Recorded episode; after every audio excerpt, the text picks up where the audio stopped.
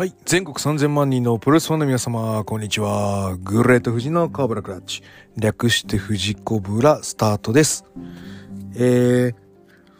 サイバーファイトフェス明けまして、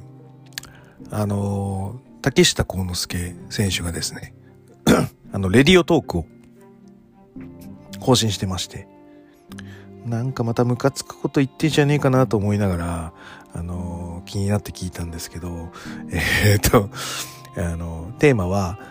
カレー専門店じゃない飲食店の意外と知らない美味しいカレーよんせんでした全然関係なかったですね。はい。なので、えー、っとちょっとあの私も対抗しまして、あのグレート富士が選ぶカレー専門店じゃない飲食店の知らない美味しいカレーよんせんを、えー、ぶつけていきたいと思います。えっと、竹下幸之助が何を選んだかっていうのは、レディオトークを聞いてください。はい。えー、じゃあ、えー、エントリーナンバーいちばん。はい。えー、終わり屋、えー、のカレーきしめんです。はい。えっと、終わり屋ってあの、日本そば系の系列店で結構あると思うんですよ。はい。あの、いっぱいあると思うんです。なんか、なんかちょっと見たら、あれ終わり屋あるみたいな。東京だと結構多いはずなんですよね。あの、全国ではどうかは知らないですけど。はい。で、ここの終わり屋の、まあ僕はよく行くのは、四谷三丁目店。うん。の、えー、駅前のカトッチョにある終わり屋さんっていう蕎麦屋があるんですけど、今もやってんのかな、コロナで。そこのカレー蕎麦じゃなくてカレーきしめん、きしめん選べるんですよ。蕎麦かうどんかきしめん選べるんですよ、あの終わり屋って。でその中でもかつカレーのかつきしめんです。これがですね、お蕎麦屋さんのカレーってやっぱりうまいじゃないですか、これ定番、皆さんが言うように。でちょっと出汁が入って、かつ泥目じゃないですか。でこの泥目の出汁がきしめんに絡むとめちゃめちゃうまい。はい、おすすめです。四谷三丁目のが一番、僕は一番好きですね。飯田橋とかにもありますよ。はい、近場で言うと、あのー、ぜひお試しいただければと思います。はい、えー、続いてエントリーナンバーにばんはよもだそばのカレーです。はい、これも同じ系統かと、お蕎麦屋さんのカレーうまいぜシリーズかと思いきや、えー、全く違います。えー、このよもだそばの、えー、というのは、えーと、銀座、日本橋で、この前あの御徒町とかにオープンしたっていう情報を聞いて、ちょこちょこと多店舗展開し始めてると思います。でこれの、えー、カレーはなぜかお蕎麦屋さんのカレーじゃなくてインドカレーです。めちゃめちゃインド風です。なんだけどちょっとそのお蕎麦屋さんの出汁も若干入ってて、和風に若干ちょっとだけなってるんだけど、でも基本インドみたいな感じで食わせるうまいカレーがあります。はい、なのでえっとまあまあ、うん、僕のおすすめでいくと、えー、半カレーと、えー、ニラ天そばで、えー、セットで食っていただくとめちゃめちゃうまいと思います。はい、あとはえー、天ぷら、ニラ、ニラ、ニラ天なんて聞いたことないでしょ？天ぷらの中では。で、結構そういうね、あのー、意識的に変わった天ぷらをよもだそばっていうのを出しています。よもぎ天そばとか、はい、いろいろあるんですけど、その中にもニラは結構パンチが効いてる、かつ、あのー、柔らかね、うん。なんていうの、食感がうまいのでいいと思います。あとは、えー、岩下の紅生姜天そば、あの天ぷらすぐ取れちゃうんですけど岩下の新生姜と天かすを食ってるような感じになるんですけど、はい、これもまあうまいですのセットで、こうそば食ってこのカレーをちょっとつまんだ時のこのインド風がかなり美味しいと思います。はい、えー、エントリーナンバーさんばん、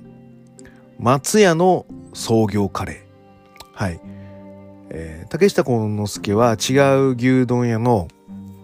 カレーを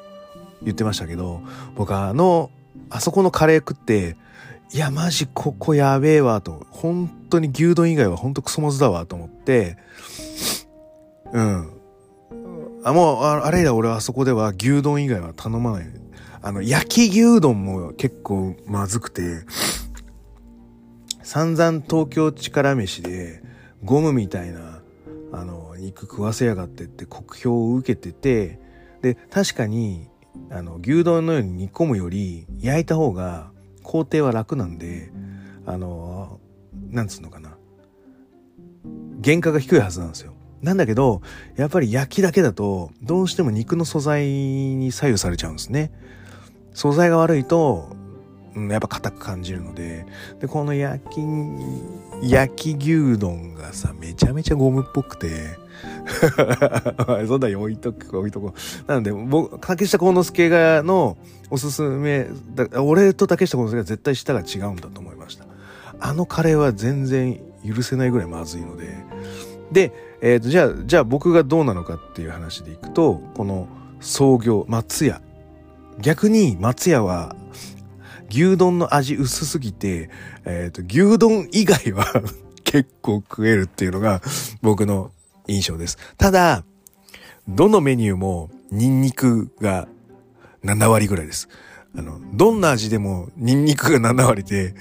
あの、その週替わりメニューの味がさん割みたいな。大概ニンニクが勝つっていう感じなんですけど、まあ、まあ食えるなっていう感じです。で、その中でもこの創業カレーっていうのがめちゃめちゃ美味しくって、ただ、ちょっと創業カレーもあの復活したんですよ。前まではそのトマト風味の、うん、ゴリゴリが効いてるカレーだったんですね。で、その前が創業カレーで、こう、えー、改良重ねましたでトマト風味になっちゃったんですけど、俺とあのトマト風味より前のカレーにのビーフの牛のエキスを食わしてくれ。そう、牛のエキスがね、ぐちゅって入ってるんですよ。食わしてくれって思ってて、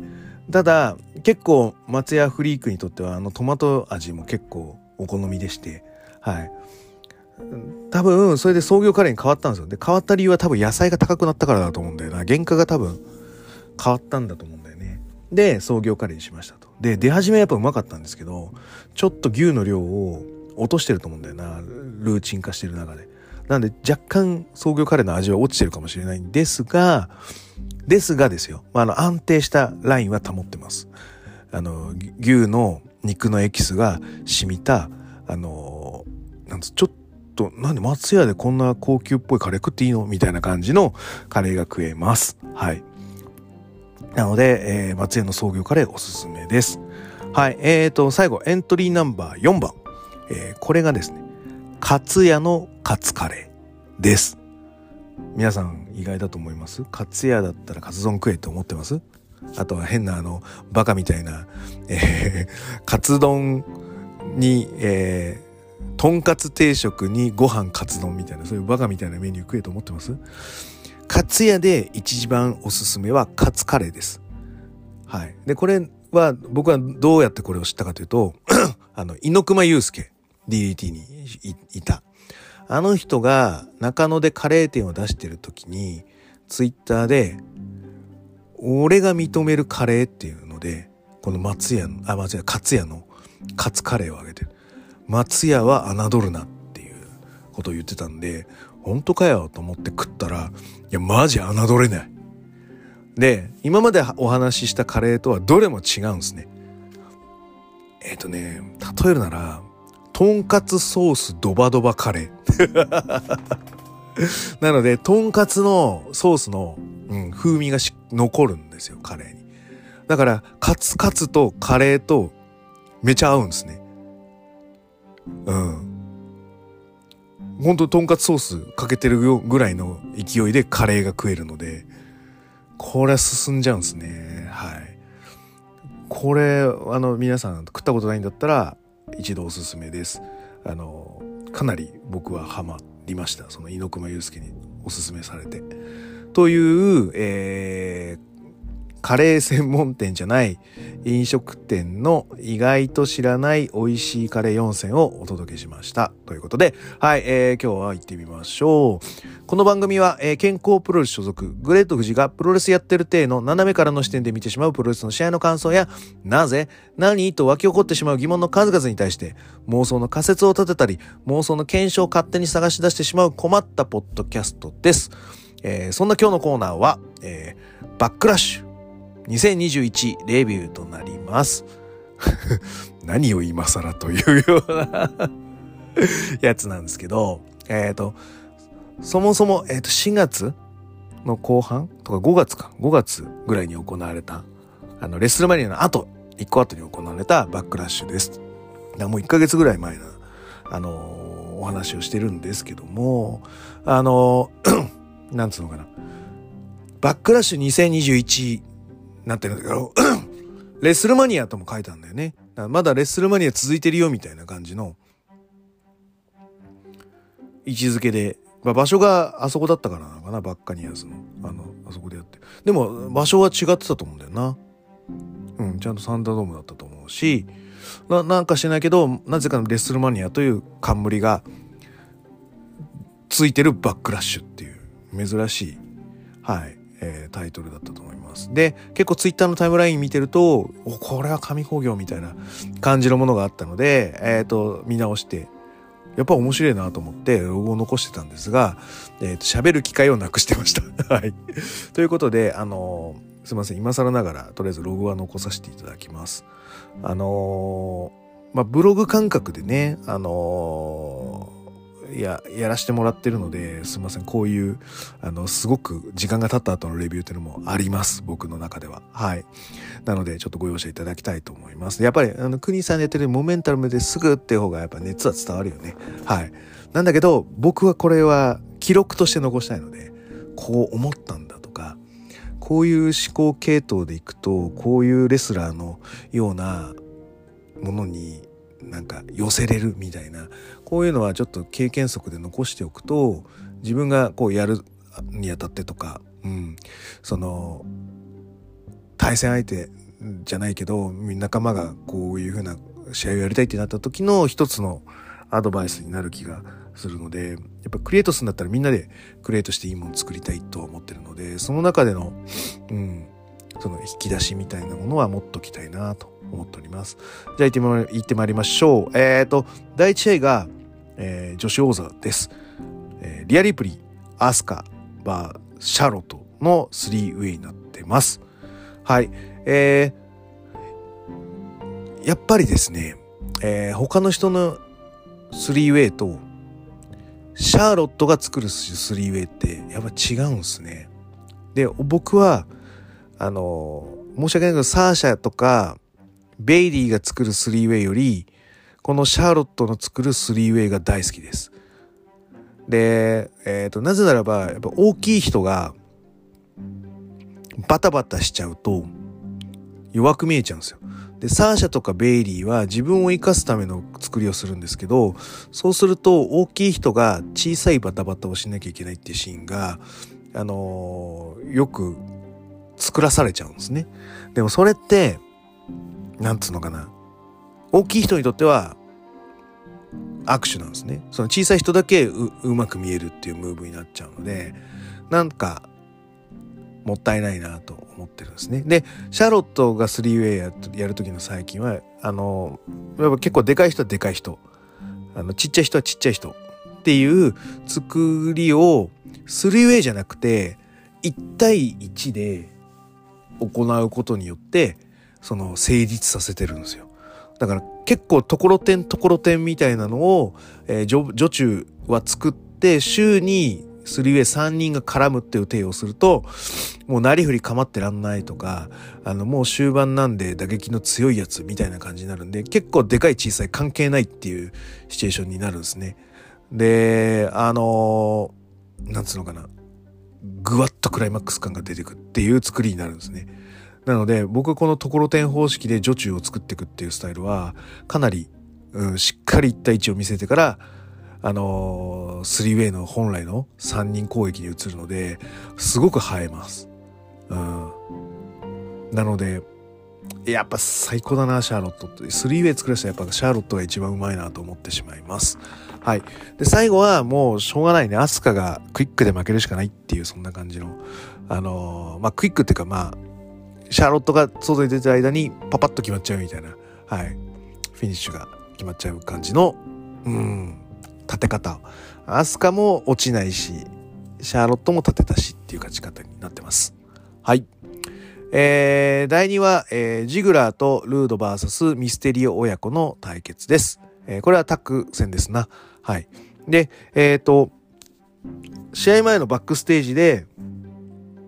暴行を受けたあのドミニク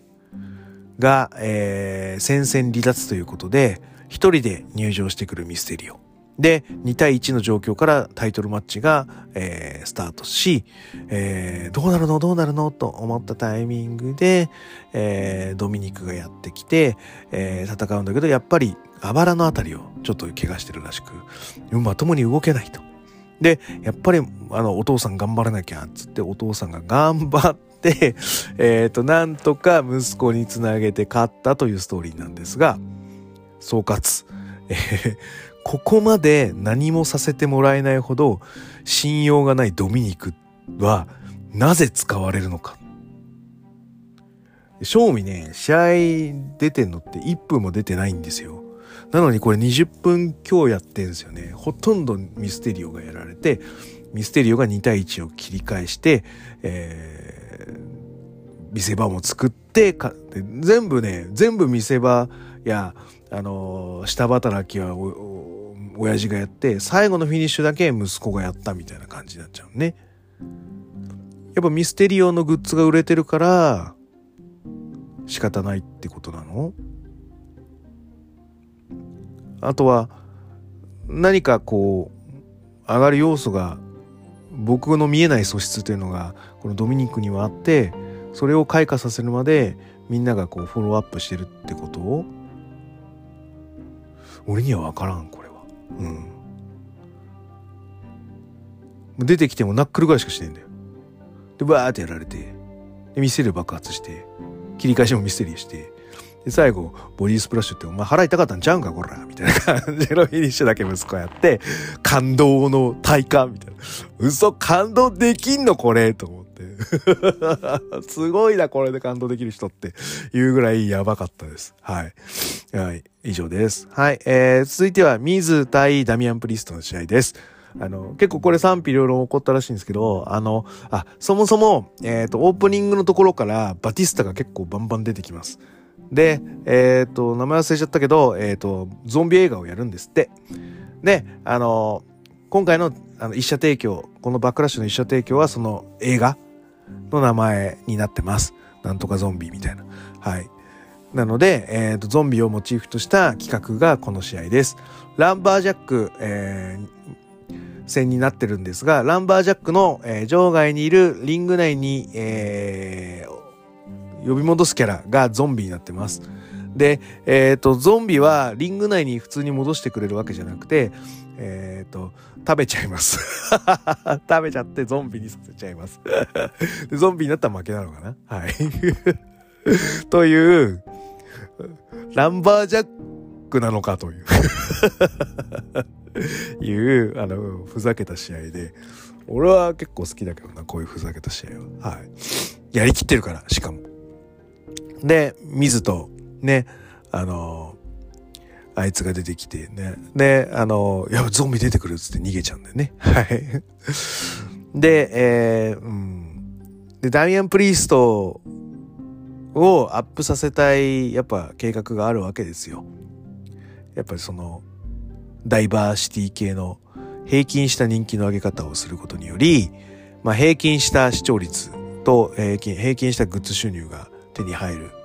だから保険だよね。この人種のスター、この人種のスターという保険をやっぱり作っておきたいっていうところでの白羽の矢が立ったのがダミアン・プリーストなんですけど、やっぱりちょっとねキャリア不足というか、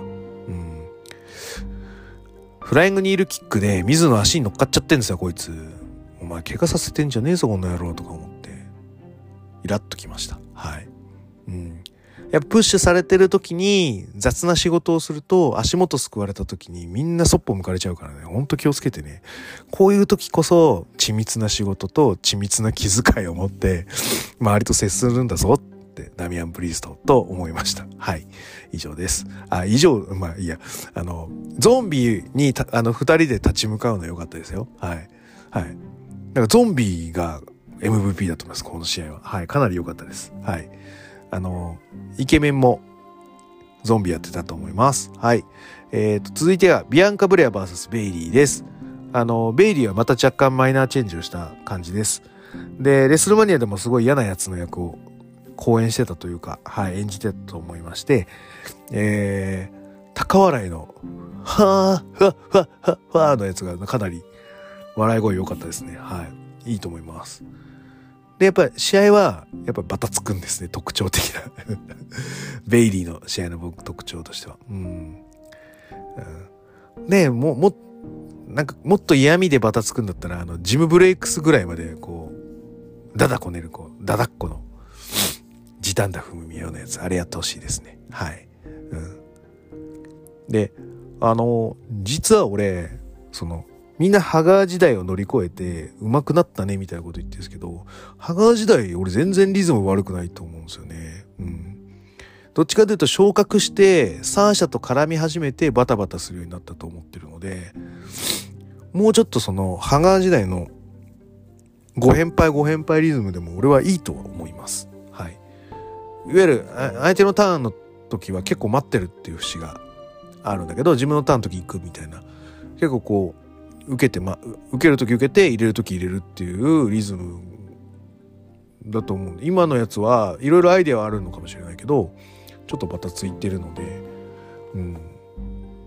俺は別にどっちでもいいと思う。どっちでもいいっていうか、どちらかというとハーガー時代の方がいいと思います。作り方としてはね。はい。うん。で最後のベリートゥベリーのやつはかなり良かったですね。はい。あの、試合は、あの、ビアンカが勝っておりますって良かったよね。ビアンカだよな。はい。あの、どっちか勝って書いてなかったんで、私。クイックで勝利しております。はい。えー、最後、セザー、レインズ ブイエス セザーロになります。はい。ようやく、レスルマニアで、えっと、セスロリンズを倒して、えー、挑戦権というか、はい。あのー、手に入れた、うん。セザーロがいよいよ、えー、高みに挑戦ということで、えー、入ってきますと。でレインズはもう、あのー、白血病を乗り越えてヒールやっても結構認められるような、あの一回病気したりとかね、あのー、一回 リ, なんかリタイアみたいなのするとみんな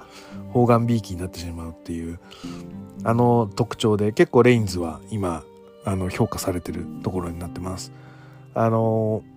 ー、かっこいいんでね。はい、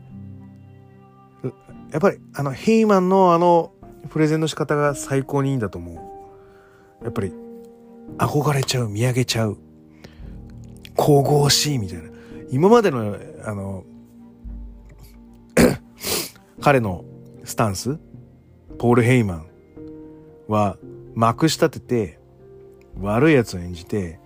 で、えーと、ゲス野郎とゲス野郎みたいなタッグを見せることによって観客の、えー、熱狂を買ってくってタイプなんだけど、あの悪いのにひたすら憧れてしまう、このゲスな俺ですら憧れてしまうみたいな、尊いみたいな、なんかそういうヘイマン、ヘイあのヘイマンが崇拝するだったらよっぽどやべえんちゃうんかみたいな感じの思わせ方をしてるのがやっぱこのうん、作りとしてはものすごくフックが効いてるなと思ってます。はい。で、えっ、ー、と、最初の、えー、じゃあ試合どうなのかって言ったら、試合頑張ってます。で、えっ、ー、と、最初の、えー、ロックアップを長めにとって、ヘビー級っていうのはやっぱこのパワーで制し合っていくんだっていう前提で、えー、やっていく。で、えー、こと ダブリューダブリューイー のロックアップは、パチーンで次って、っていうのがまあ きゅうじゅうきゅうてんきゅうパーセント の中でロックアップで押し込んでいくとか、ロックアップであの場外行っちゃいそうになるとか、そういうこうせめぎ合いを表現したっていうのはほぼほぼ初挑戦なんじゃないかと思うので、かなりグッドに見えます。はい。で、えーと、今回は長丁場だったのかジャイアントスイングは使わなかったです。俺はまあそれもありだと思います。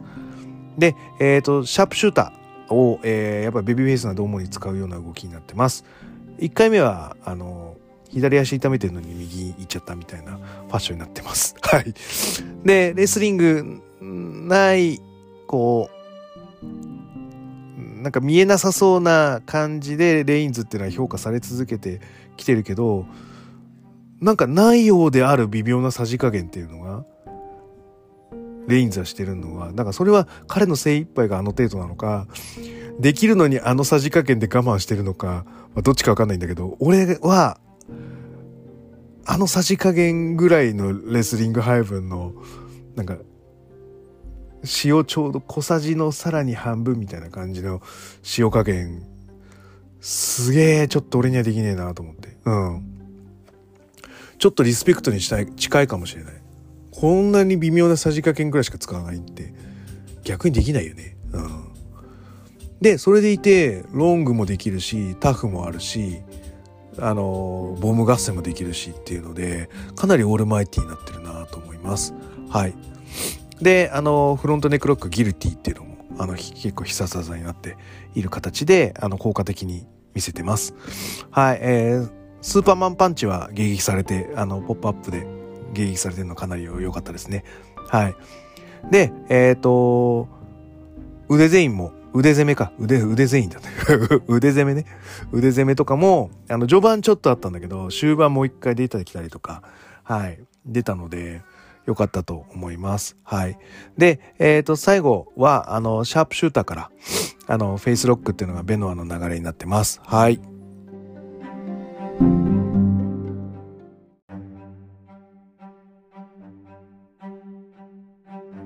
はい。息子に呼ばれたので、一旦中断しました。はい。えっと、場所を変えて、えー、ベランダでつぶやきながら、終盤を迎えようかと思ってます。で最後はあの J ウソが加入してきて、あそうそうそうそうね、そのスキットの中でもあのジミーウソと J ウソがあって、えー、と J ウソはあのー、もうなんつうのレインズの軍門に下ったというか、もうあのヘイマンと同じようにこう尊敬憧れ尊いみたいな感じになってるんだけど、ジミーウソは欠場しててまだあの親戚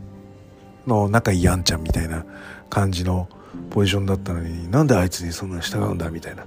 俺は従わねえぞみたいな感じだったんだけど、うん、あのまだなんかそういうフックがあるみたいですな。で、えー、とただもう J ウソはもう部下中の部下なんで、あの最後 J ウソをやってきてあのセザーロに一撃加えて、で、えー、ともう一回ギルティが